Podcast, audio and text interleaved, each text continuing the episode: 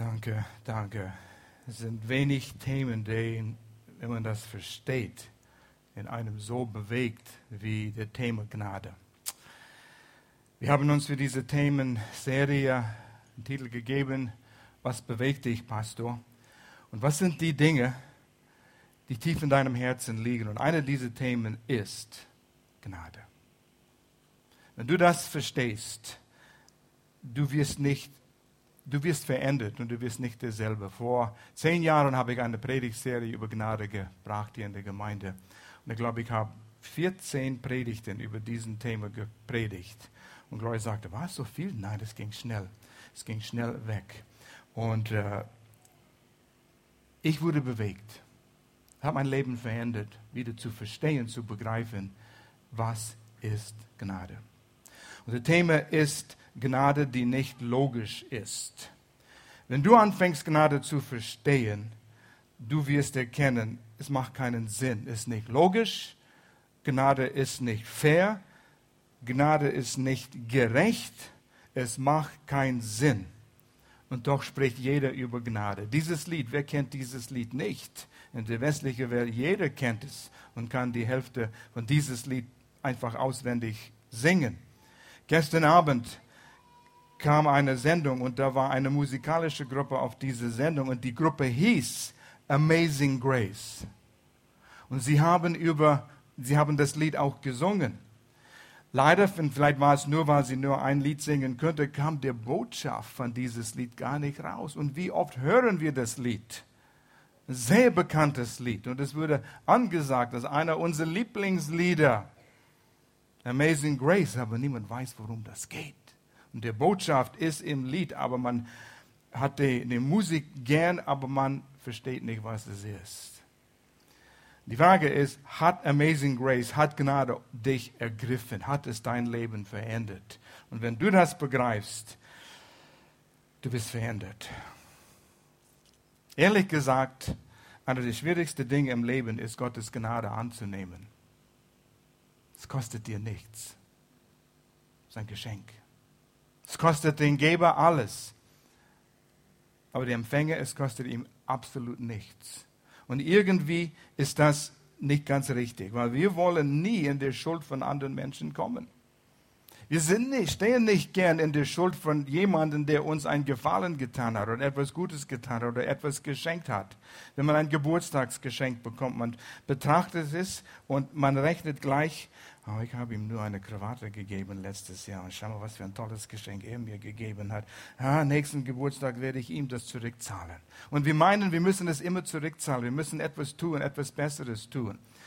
Ich erinnere mich an eine Geschichte was, oder ein Ereignis, was mir gezogen, geschehen ist, als wir reingezogen sind in unserem Haus. Das war 1999. Wir waren am Bauen. Und äh, Samstagmorgen erkennen ich und Gloria, wir haben kein äh, gemahlener Kaffee. Aber ein Tag fängt nicht an ohne eine schöne Tasse Kaffee, oder? Und ich wusste, ich hatte gehört, dass unsere Nachbarn direkt, direkt neben uns wohnen, in unserer Gemeinde sind Ralf und Sonja, die hatten eine neue Kaffeemaschine bekommen. Weißt du, du droppst drückst den Knopf und bzz, da hast eine Tasse Kaffee, frisch gemahlen. Und so, ich bin mit unseren Mugs darüber gelaufen am Samstagmorgen, sagte Sonja, kann ich ta zwei Tassen Kaffee haben? Ja, natürlich, selbstverständlich. Und bzz, wie hast du es gern, stark oder schwach? Eher stark. Und dann hat sie es gedreht und ich habe meine starke Tasse Kaffee bekommen. Wunderschön. Und ich bin nach Hause gelaufen und bevor ich wegging, sagte Sonja, oh, ich habe noch ein Pfund gemahlene Kaffee. Wir brauchen es nicht mehr, weil wir die Bohnen benutzen. Ja, ich schenke es dir. Ich, dummer, stolzer Al, sagte, oh nein, wir wollen sowieso bei Pennymarkt vorbeigehen heute, Samstag, und selbst äh, Kaffee holen. Warum habe ich es nicht angenommen? Da war irgendetwas in meinem Ego, was sagte, ich kann, wir können uns um uns selbst kümmern. Es war eine liebe Geste von jemand, der uns was schenken wollte, was uns nichts kostet, aber ihr paar Euro. Ja, das wollte ich gerade sagen. Sie ist zu schnell, sie kann sich auch daran erinnern. 1999. Und wer sich daran erinnern kann, Penny schloss um Mittag, Samstag. Und wir waren am Einrichten in unserem Haus dort und Mittag kommt vorbei, Nachmittag kommt und oh, Wir haben es nicht geschafft zu Penny. Sonntagmorgen wird kommen. Ich bin zu stolz gewesen, wieder zu Sonja zu gehen für nochmals zwei Tassen Kaffee. Und so, Sonntagmorgen hatten wir keinen Kaffee. Zwei Tage hintereinander, weil ich zu stolz war und ich wollte nicht in der Schuld von jemandem stehen. Ihr lacht und ihr sagt, Pastor, das war blöd. Ja, es war blöd, aber siehst du dich selbst in der Situation? So sind wir alle, nicht wahr?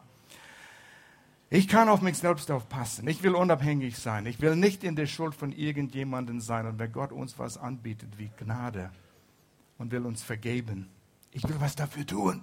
Und in jeder Religion in der Welt gibt es etwas, was ein Mensch tun muss, um Gunst bei irgendeiner Obrigkeit zu bekommen, ein Gunst zu haben bei Gott, wie immer das beschrieben ist, oder der Einfluss in der Weltall. Du musst etwas tun, du musst es verdienen. Aber ich will, dass wir den Vaterherz ein bisschen näher betrachten heute. Und wir sehen, wie, wie sein Herz schlägt nach Menschen, die nichts für sich selbst tun können.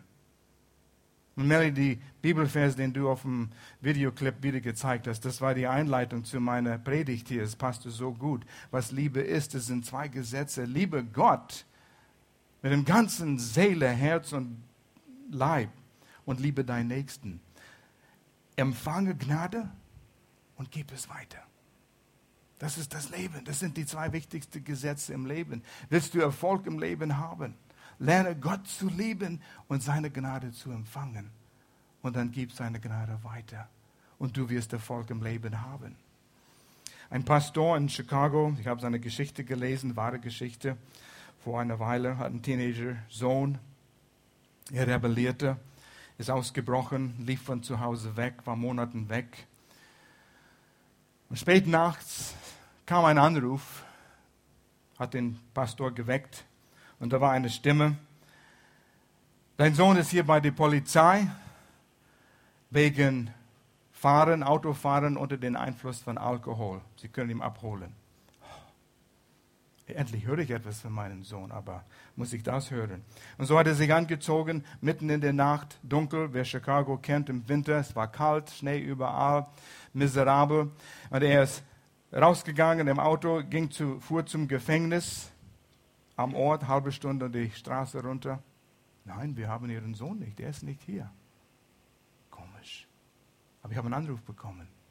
Und dachte, okay, vielleicht ist er im nächsten Ort. Und so ist er da wieder 20 Minuten gefahren zum nächsten Ort und Gefängnis dort. Nein, wir haben keiner, der mit diesem Namen äh, genannt ist, ist nicht hier.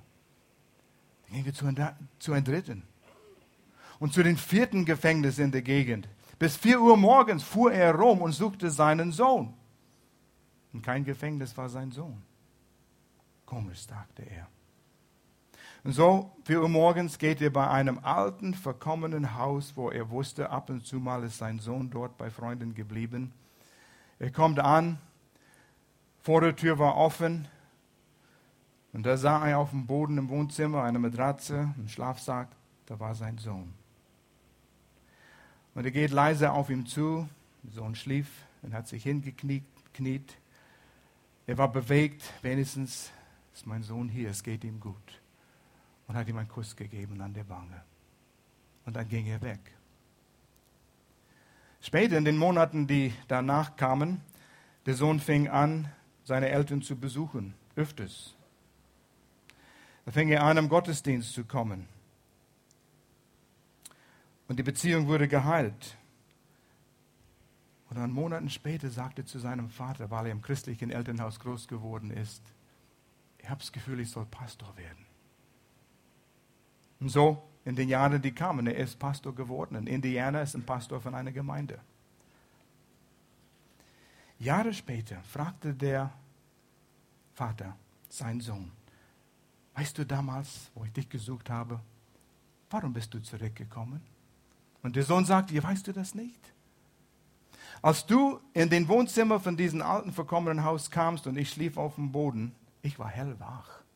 Ich hörte dich. Ich wusste, du bist die ganze Nacht durch, durch Chicago gefahren. Das war ein Scherz. Mein Freund hat dich angerufen. Wir wollten sehen, wie du reagierst. Wir wollten dich ein bisschen ärgern. Und als du reinkamst, habe ich gewartet, was wird er tun? Und er merkte, er hat nur einen Kuss bekommen. Und der Kuss brachte mich zurück. Gnade. Er hatte es nicht verdient. Was hatte der Sohn verdient? Ein Prügel. Ein Brüllen von deinem Vater. Was machst du denn hier? Ja? Und ein Tritt im. Du weißt, wo man sich tritt. Gnade ist weder fair noch gerecht. Aber wir wollen immer das geben, was gerecht ist. Und unser Gerechtigkeitssinn oder Sinn für Gerechtigkeit ist manchmal zu stark, um Menschen Gnade zu geben, hat es nicht verdient. Und es ist zu stark, um von Gott Gnade zu bekommen. Nein, wenn er ein gerechter Gott ist, wie kann er mich annehmen, nach dem, was ich getan habe? Und wir widerstehen es. Ich will ein paar Beispiele aus Gottes Wort geben über, wie das Vaterherz Gottes ist. Und ich will, dass wir uns selbst fragen, wie reagieren wir, wenn jemand uns verletzt? Wie reagieren wir, wenn Menschen uns enttäuschen? Wie reagieren wir auf bedürftige Menschen, die unter unserer Würde sind? Und du weißt, wie wir verurteilen. Und die Frage zu stellen, begegne ich Menschen mit Gnade?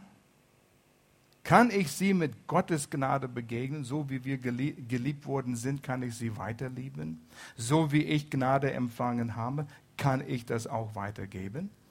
Und in Lukas Kapitel 15, ihr könnt mitlesen, ihr könnt mitschreiben und ich ermutige euch mitzuschreiben. In Lukas 15, es fängt an, wo die Pharisäer Jesus in eine Falle stellen wollten. Sie, wollten, sie waren verärgert über Jesus. Und wir lesen die ersten zwei Verse hier.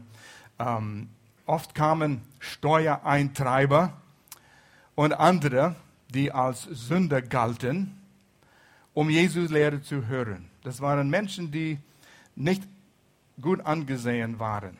Die waren so die niedrige, niedrige Schicht von der Gesellschaft. Die Pharisäer und Schriftgelehrten nahmen Anstoß daran, dass Jesus sich mit so verrufenen Leuten abgab und sogar mit ihnen aß. Und wir denken, oh, böse Menschen, die so denken. Muss uns selbst prüfen, wie wir mit anderen Menschen reagieren. Gestern fuhren Gloria und ich durch Maugenhardt und das ist so ein bisschen die Feldwege. Und wir kamen an eine Kurve und die Bäume haben es ein bisschen versteckt und wir mussten eine Rechtskurve machen und da kam jemand ziemlich schnell, äh, machte seine Linkskurve und ich genoss die Gegenwart und so habe ich ein bisschen rumgeschaut und ah, schau mal, wie schön und was, wie herrlich die Gegend ist hier, ja. Und dieser musste ein bisschen ausweichen, weil er zu schnell fuhr. Und als er uns vorbeifuhr, äh, schüttelte er seinen Kopf, so aus Dummkopf. Was macht er denn bloß hier? Wie oft machen wir das? Und hoffen, dass niemand aus der Gemeinde uns sieht. Vorsicht, der Mann ist vielleicht am nächsten Sonntag im Gottesdienst und begegnet dich. Wie reagieren wir, wenn wir nicht gut bedient sind in einem Laden? Oder der Handwerker nicht gute Arbeit leistet? Diese nächste Verse zeigen den Vaterherz. Und es ist eine Antwort. Das Rest dieses Kapitel und es sind drei Bilder in diesem Kapitel Lukas 15, das Antwort auf den, ähm, die, die Reaktion von den Schriftgelehrten, die religiösen Menschen, weil Jesus mit verrufenen Menschen Zeit genommen hat. Erst, ihr kennt es, der verlorene Schaf. Jeder könnte mir die Geschichte erzählen. Aber ich war gepackt bei dieser Geschichte. Ich habe etwas gesehen in dieser Geschichte, die ich nie gesehen habe bis wo ich mich hier vorbereitete. Lukas 15, Verse 4 bis 7. Je nach Übersetzung werdet ihr es sehen. Ich benutze die Elberfelder Übersetzung hier. Und wir lesen diesen Abschnitt. Welcher Mensch unter euch, der hundert Schafe hat und eins, eins von hundert, von ihnen verloren hat, lässt nicht die 99 in der Wüste, interessant, dass ihr sagt Wüste, aber er hat seine Worte gesucht und geht dem Verlorenen nach. Er wartet nicht, bis er heimkommt. Er geht dem nach. bis er es findet. Ich kann euch eine Geschichte erzählen von Will und Melanies Hund und einen verlorenen Schaf, den wir gesucht haben. Es fand den Weg alleine nicht zurück. Es war verloren. Und Will und ich, wir haben dreiviertel Stunden versucht, den Schaf einzusperren, damit wir es zurückbringen könnten. Er kennt den Weg selbst nicht, aber habe nicht die Zeit für das. Erinnere mich daran. Vers 5. Und wenn er es gefunden hat, so legt er es mit Freuden auf seinen Schultern. Und wenn er nach Hause kommt, wo? Nicht zurück zu die Wüste, wo die anderen Schafen sind. Nach Hause kommt, ruft er die Freunde und die Nachbarn, die waren nicht da draußen in der Wüste mit den 99. Er ruft sie zusammen und spricht zu ihnen, freut euch mit mir denn ich habe mein Schaf gefunden, das verloren war. Ich sage euch, so wird Freude im Himmel sein über ein Sünder, der Buße tut, mehr als über 99 Gerechte, die die Buße nicht nötig haben. Lesen wir Vers 7 nochmals. Ich sage euch, so wird Freude im Himmel sein über einen Sünder, der Buße tut, mehr Freude als über 99 Gerechte, die die Buße nicht nötig haben. In jeder Übersetzung sieht man das nicht ganz so. Und das ist das Wort mehr Freude. Also natürlich, ich lese es in ein paar Übersetzungen und ich sehe, einige haben es, einige nicht. Ich sage, was ist denn hier los? Es heißt in vielen Übersetzungen, es gibt Freude im Himmel über einen, der zurückkommt. Aber dann musst du die Grammatik in den Urtext vergewaltigen quasi, weil es steht das Wort als im Text, nicht das Wort mehr. Und das verwirrt die Übersetzer. Und manchmal ist es so, sie machen es leicht zu lesen, aber wenn du das, die Wörter im Urtext folgst, du musst es so lesen, es gibt, wie hier in Elberfelder, ich sage euch, wird Freude im Himmel sein über einen Sünder, der Buße tut, mehr als, mehr Freude über einer, als über die 99, die schon da sind. Ich musste aufstehen und ich ging in meinem Arbeitszimmer hin und zurück. Ich schaue aus dem Fenster und sage, Gott, steht das wirklich so? Und ich habe es nochmals nachgeprüft. Ich wollte es nicht für wahr haben. Erstens, ist es fair, dass der Hirte 99 lässt? Er hat eine Aufgabe für die, bei den 99. Und er geht den einen nach. Das ist ein Zeichen, warum Jesus mit diesen verrufenen Menschen Zeit verbracht hat. Die sind verloren. Die können herumirren in der Wüste. Sie können, bis sie verhungern, herumirren und sterben. Sie können von wilden Tieren zerrissen werden. Ich muss das Schaf finden. Die 99 sind schon da. Es wäre als Beispiel, und das hört sich krass an, nehmen wir an, wir sind 200 Menschen hier, es sind mehr, aber nehmen wir an 200. Gott hat Freude auf seine Gemeinde. Ich könnte euch Verse zeigen, wie sehr er die Gemeinde liebt. In Epheserbrief, Ende Kapitel zwei oder ist es drei? Drei ist es, wo Gott verherrlicht wird durch die Gemeinde, die, die an ihm glauben, die zusammen sind. Er wird verherrlicht dadurch. Und dann sagt er, wenn ein Verrufener, wenn zwei Verrufene, wir sind 200 hier, wenn zwei Verrufene zu Jesus Christus finden. Und das sind Menschen, die wir vielleicht verurteilen würden, Entscheidung durchgegangen, schlägt seine Frau, vernachlässigt seine Kinder, Sucht, trinkt, Drogen. Der kommt zu Jesus. Willst du mir sagen, dass das mehr Freude in den Himmel bringt als die 200, die schon hier sind? Das ist nicht fair. Gott, ich schufte, schufte. Ich bin Pastor hier. 40 Jahre lang haben wir dir gedient in Deutschland. Wo sind meine Punkte? Du meinst, dass wenn einer von der Gosse zu dir kommt, das bringt mehr Freude? Ja, wo ist dein Sinn für Gerechtigkeit? Und er sagt, wo ist dein Sinn für Gnade? Gnade ist nicht gerecht. Gnade ist nicht fair. Gnade ist nicht logisch. Und dann auf einmal sah ich den Vaterherz. Und er sagt zu den 200, die hier sitzen, ich habe euch. Ihr seid gut drauf. Ihr habt alles, was ich habe im Haus. Ich habe euch mein Wort gegeben, ich habe euch die Bibel gegeben, ich habe euch meinen Geist, meinen eigenen Heiligen Geist ist in euch. Seht ihr nicht, ich habe noch einer gerettet. Einer, der verloren wäre, der ewig in der Hölle sein würde, aber ich habe ihn gerettet. Freut euch mit mir. Das ist Grund zum Jubeln. Ich sagte, wow, er geht den einen nach, den wir meinen, ist es nicht wert.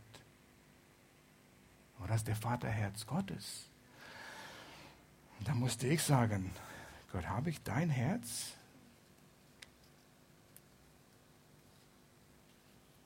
Da kommt die nächste Geschichte. Ihr kennt es auch. Verlorene Münze. Lukas 15 bis 8 und 10. Wir lesen die Verse auch. Ich wollte euch einfach die Geschichte erzählen, weil ihr kennt es, aber sagt, nein, wir müssen es lesen. Die zweite Geschichte, was den Vaterherz zeigt. Zweite Geschichte, die Jesus erzählte, weil er verurteilt wurde, mit verrufenen Menschen Zeit zu verbringen. Und er sagt, oder nimmt einmal an, eine Frau hatte zehn Drachmen, wertvolle Silbermünze, und würde einen verlieren, eine verlieren, würde sie nicht eine Lampe anzünden und das ganze Haus auf den Kopf stellen und alles durchfegen, bis sie sie gefunden hätte? Und wenn sie sie gefunden hätte, würde sie nicht ihre Freundinnen und Nachbarn rufen, damit sie sich mit ihr freuen, dass sie ihre verlorene Münze wieder gefunden hat? Genauso herrscht Freude bei den Engeln Gottes. Sogar die Engel freuen sich, wenn auch nur ein einziger Sünder, ein Mensch, der noch keine Beziehung mit Gott hat, bereut und auf seinem Weg umkehrt. Sein Party im Himmel. Wow. Von einen. Aber liebe Dame, du hast noch neun Münze. Nein. Das eine muss gefunden werden. Andere Übersetzungen, sie fegt den ganzen Haus sauber. Ich kenne einen Buchhalter, arbeitete vor Jahren bei der Black Forest Academy und er hat eine Bilanz gemacht, weiß ich, Jahresbilanz, Monatsbilanz oder was es war. Und es stimmte nicht ganz. Ein Cent fehlte war nicht viel. Er ist wach geblieben die ganze Nacht durch, hat alles nochmals durchgerechnet und den ein Cent gefunden, wo der Fehler war. Und als ich ihm begegnete, Wochen später, er hat es mir erzählt, ich habe es gefunden. Ich bin davon weggegangen und sagte, du es war blöd, was du gemacht hast. Ich hätte den einen Cent aus der Tasche geholt und sagte, hier ist in der Kasse, es stimmt. Und ich bin schlafen gegangen mit Gewissen, ruhig, ruhige Gewissen. Aber ich spürte seine Freude. Ich habe den einen Cent gefunden. Wow, und ihr müsst es wissen. War stolz. Und das Vaterherz. Einer kam. Einer ist zu mir gekommen. Ich habe einer gerettet. In sich selbst war er es nicht wert auf menschliche äh, Maßstäben. Aber das ist das Vaterherz Gottes. Das ist, was wir Gnade nennen. Nein, er hat es nicht verdient. Hast mal einen Schlüssel verloren? Unterwegs einen Schlüssel verloren? Fürs Auto? Und du suchst und du suchst. Egal was du tust, wo du bist, auf Party, auf Veranstaltung, alles stoppt und ich muss meinen Schlüssel finden. Und du läufst durchs ganze Stadt. Wo war ich? Wo bin ich gegangen? Und du suchst deinen dein Schlüssel. Ich habe mal einen Kugelschreiber verloren, meinte ich. Ich mag schöne Schreibgeräte, die immer schreiben. Und ich bin, weiß, ich bin Linkshänder und dann manchmal schreibe ich über meinen eigenen Schweiß. Ich schreibe so viel und so hart. Ähm, und, und, wenn es nicht ein vernünftiger Kugelschreiber ist, dann, dann geht es nicht. Und ich, ich mag es einfach. Gute Werkzeuge. Ich habe sogar ein Space Pen. Es wird im Weltraum benutzt. Du kannst an der Decke schreiben. Du kannst auf Butter schreiben. Du kannst unter Wasser schreiben. Habe ich mal überlegt, wann will ich auf die Decke schreiben? Wer schreibt auf sein Butter? wann will ich unter Wasser schreiben? Aber ich habe ein Schreibgerät, der das tut. Das war nicht der Kugelschreiber, der verloren ging. Das, das war ein anderer. Und das, das war auch ein, ein gutes, was immer schreibt. Immer gut, sofort. Es war weg. Wo ist es? Na, ich habe nicht geweint, aber ein bisschen Bange habe ich gehabt. Ja, das war so ein schöner Kugelschreiber. Ich habe es lang gehabt. Und je länger man das hat, umso mehr hängt man an seine Kugelschreiber. Ja? Man, man bekommt eine Beziehung mit seinem Kugelschreiber. Und dann fand ich es in einer Jacke, in der Tasche. Und ich habe Freude gehabt. Mehr Freude, als ich es bekommen habe, als Geschenk oder gekauft. Ich kann mich nicht mal daran erinnern, wie ich es bekommen habe. Aber ich kann mich daran erinnern, die Freude, die ich hatte, als ich es wiederfand.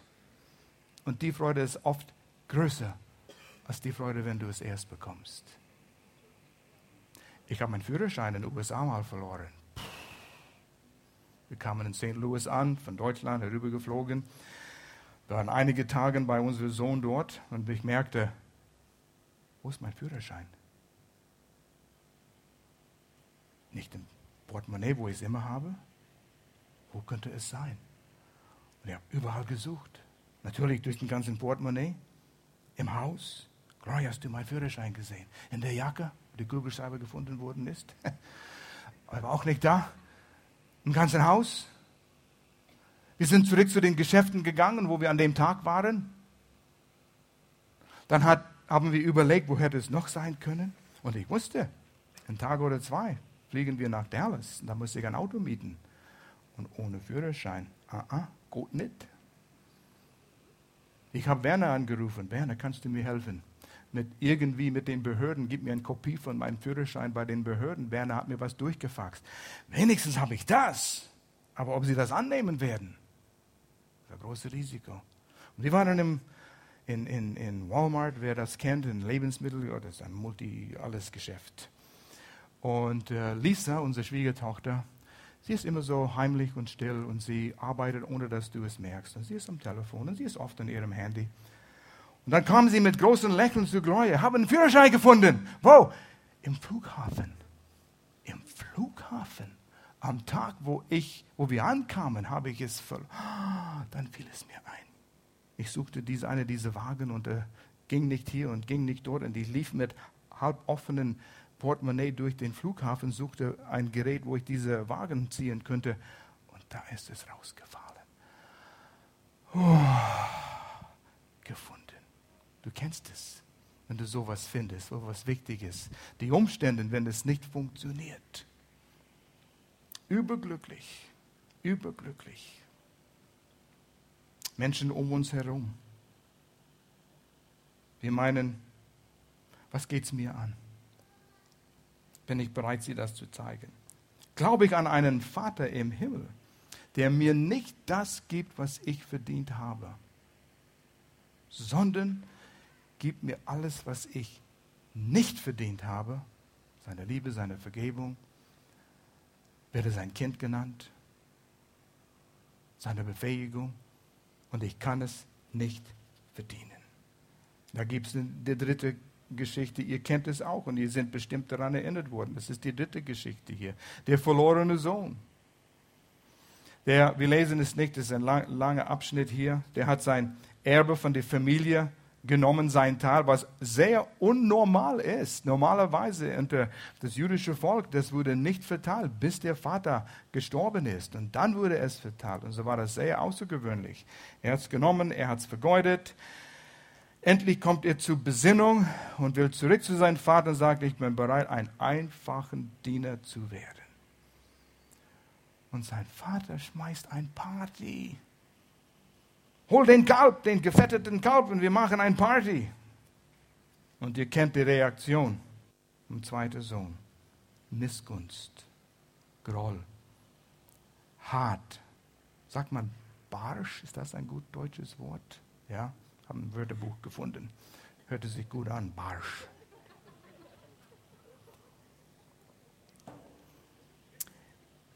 Er hat Missgunst und Groll über die oder gegenüber die Möglichkeit, dass jemand Vergebung empfängt. Und das steckt in uns alle. Der würde verzeiht, der würde vergeben. Der Gerechtigkeitssinn im zweiten Sohn war zu stark, dass er Freude daran haben könnte, mein Bruder ist zurück. Hat's nicht verdient, aber ich freue mich, er ist zurück. Und wie oft erleben wir das nicht, dass Familien zersplittert werden wegen solcher Situationen für 30 Jahre. Die reden nicht miteinander. Ich werde es nie verzeihen. Und wenn ein Mensch nur ein bisschen Gnade hätte, um seinen Bruder, Vater, Schwester zu vergeben, hat es nicht verdient, aber vergibt, Beziehung geheilt. Nur Gnade kann solche Beziehungen heilen. Wenn wir nach dem Gesetz leben, was wir verdient haben, wird es nie geheilt. Schau mal unsere Welt an. Zersplittert, zerstritten, verfeindet, Kriege.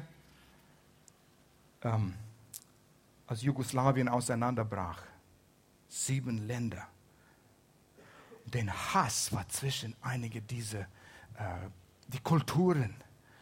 Wie vor drei Generationen, dein Urgroßvater hat mein Urgroßvater was angetan. Und jetzt Generation später kriege ich Rache dafür. Keine Gnade. Und das haben wir um uns herum. Unsere Welt ist gesättigt mit, sein neues Wort, Ungnade. Und unsere Welt wird regiert durch Ungnade. Nordkorea brüllt mit Lautsprecher auf Südkorea und macht ihre Shenanigans und ihre Sachen, um Südkorea zu ärgern. Was macht Südkorea? Wir werden hart reagieren nach dem Gesetz. Wo ist die Gnade?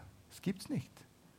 Nicht unter Nationen, nicht unter Politik, nicht in unserer Gesellschaft, nicht in zwischenmenschlichen Beziehungen. Gottes Großzügigkeit führt zu Neid. Wir werden neidisch, wenn Menschen, die es nicht verdient haben, von Gott vergeben werden. Unser ganzes Leben lernen wir vom Kindergarten an tüchtig zu sein. Verdien es. No pain, no gain. Du musst was schmerzen, bevor du was bekommst. Um die Muckis zu bekommen, da musst es muss schmerzen, weißt du. Du kriegst nichts umsonst. Ich arbeite für alles, was ich verdient habe. Leistungsprinzip. Schaffe, schaffe, schaffe. Du wirst dafür belohnt. Das sind gute Prinzipien. Aber wenn es zu Beziehungen kommt, keine Gnade. Wie reagieren wir auf Situationen, wo wir verletzt worden sind? Du wirst nie ein Mensch Gnade zeigen können, bis du Gnade empfangen hast und verstehst, was das ist. Gott liebt dich mit einer bedingungslosen Liebe. Lieb ich meine Frau, meinen Ehepartner mit einer bedingungslosen Liebe? Warum gehen so viele Ehenbeziehungen auseinander? Keine Gnade. Erstens keine Commitment, keine ähm, Verpflichtung unwiderrufbare Selbstverpflichtung. Wir arbeiten an unserer Beziehung, bis es funktioniert. Egal, was es mir kostet. Ja, du hast es nicht verdient, dass ich dir lieb behandle jetzt. Ja, wenn er oder sie das und das tut, wenn sie oder er zu mir kommt und Buße tut und um Vergebung bittet, dann werde ich Liebe zeigen. Wir sind gerufen zu bedingungsloser Liebe. Gott liebt uns mit einer bedingungslosen Liebe. Er sieht den Gauner. Er sah dich, wo du in deiner Selbstgerechtigkeit und deiner, lass mich allein, ich schaffe das Leben selbst, braucht Gott nicht. Oh, die zwei jungen Männer, mit denen ich vor kurzem gesprochen habe, die einfach Gott ablehnen.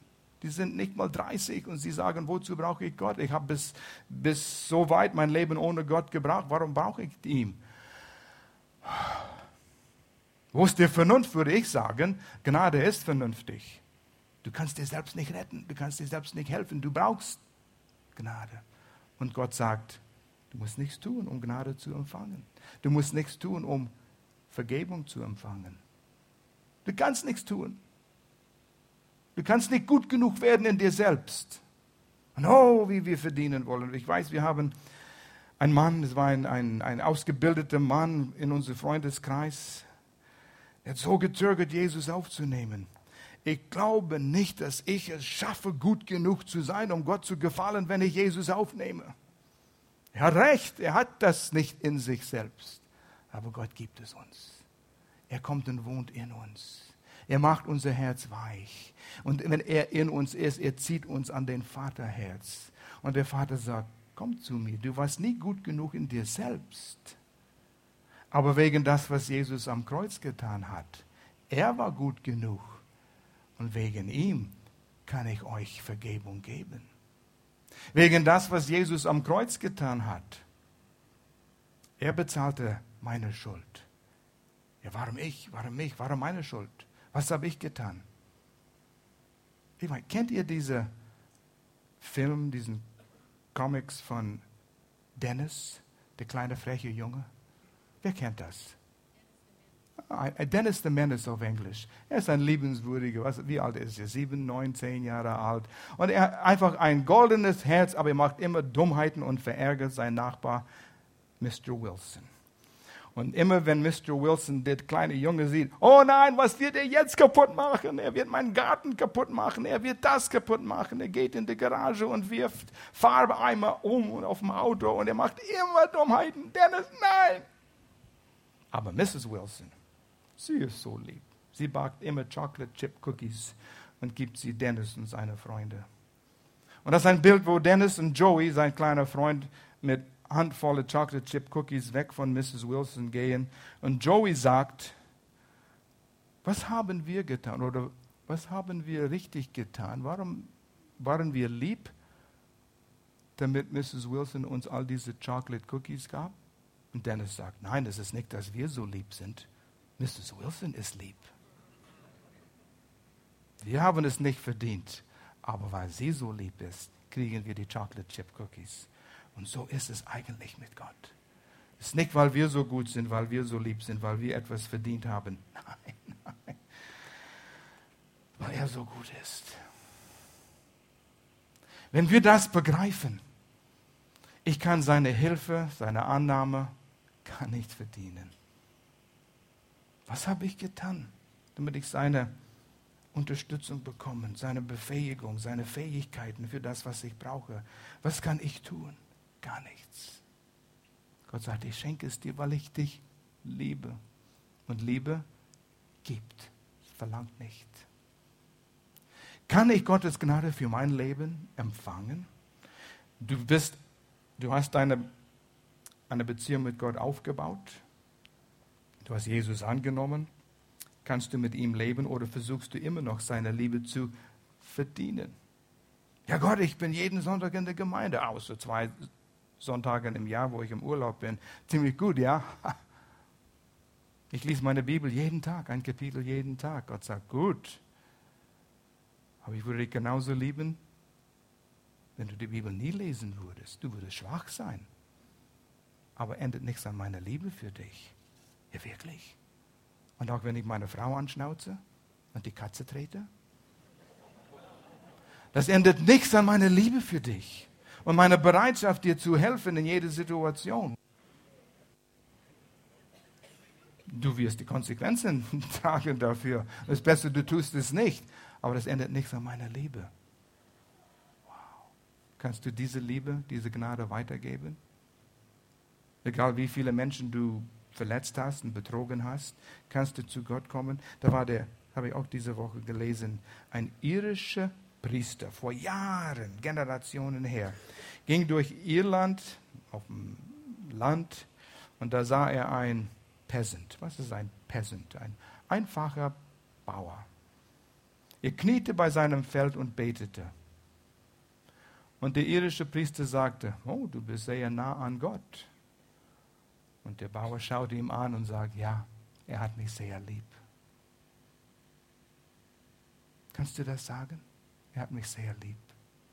Er liebt Al. Ja, du bist der Pastor. Boah, was hat das damit zu tun?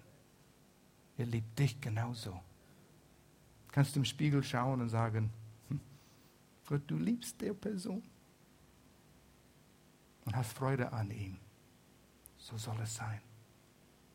Kannst du es empfangen? Kannst du es dann weitergeben?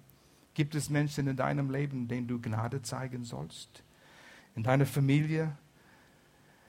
Menschen, die dich unsympathisch sind, verletzt haben? Unterwegs, wer weiß wo? Gibt es Menschen, die, dir nicht gefallen? Für eine soziale Schicht niedriger, wo du bist? Oh, wir verurteilen sehr schnell.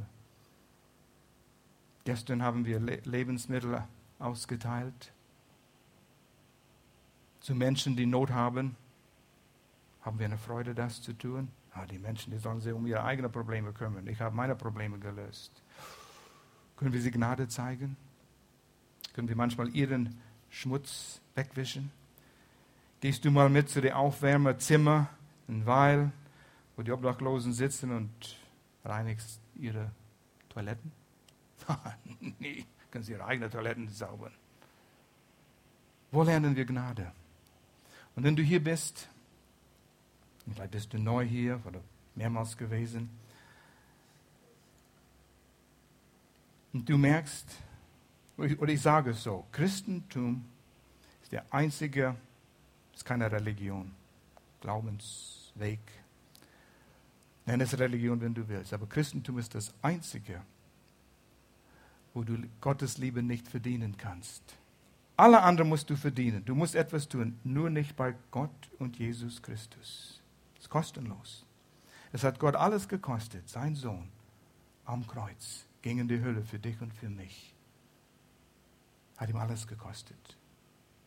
Wenn du die Kreuzigen wieder betrachtest, wie grausam physisch das war und geistlich, was es bedeutet hat, dass Gott der Vater ihm abgelehnt hat und er musste in die Hölle gehen für uns. Für uns. Und mich kostet es gar nichts. Ich komme wie ein Lied, wie wir gesungen haben, mit leeren Händen. Bin pleite, Gott. sagt, ich weiß, komm, nimm an, was ich habe. Jesus hat alles für dich getan. Und deshalb, das ist eine, es löst ein Dilemma für Gott. Wie kann er gerecht sein und uns sündige Menschen noch vergeben? Wenn er uns gibt, was wir verdient haben, gehen wir in die Hölle. Die Strafe für unsere Sünde. Die Strafe, Gott abgelehnt zu haben. Das haben wir verdient. Und Gott sagt, ich will es nicht. Er ist der, der Vater, der seinen verlorenen Sohn jeden Tag, er läuft raus und will seinen verlorenen Sohn begegnen. Jeden Tag. Der hat es nicht verdient, der Sohn. Lass ihn zu dir kommen. Nein, der Vaterherz sagt, wo ist er, wo ist er? Der Hirte, der ging und suchte und suchte und suchte. Da ist er. Ich musste ihn finden und ich. Hat es nicht verdient. Nur das eine sollte bei der Mutter bleiben. Ich habe noch 99. Nein, er ist nur eine Schaf. Nein, das Vaterherz sagt, äh, ein Schaf. Und er suchte. Und wenn du hier bist und du sagst, ich will mein Leben Jesus übergeben. Ich erkenne, ich schaffe es nicht alleine. Ich bin von Gott getrennt und ich brauche ihn. Mach die Augen zu.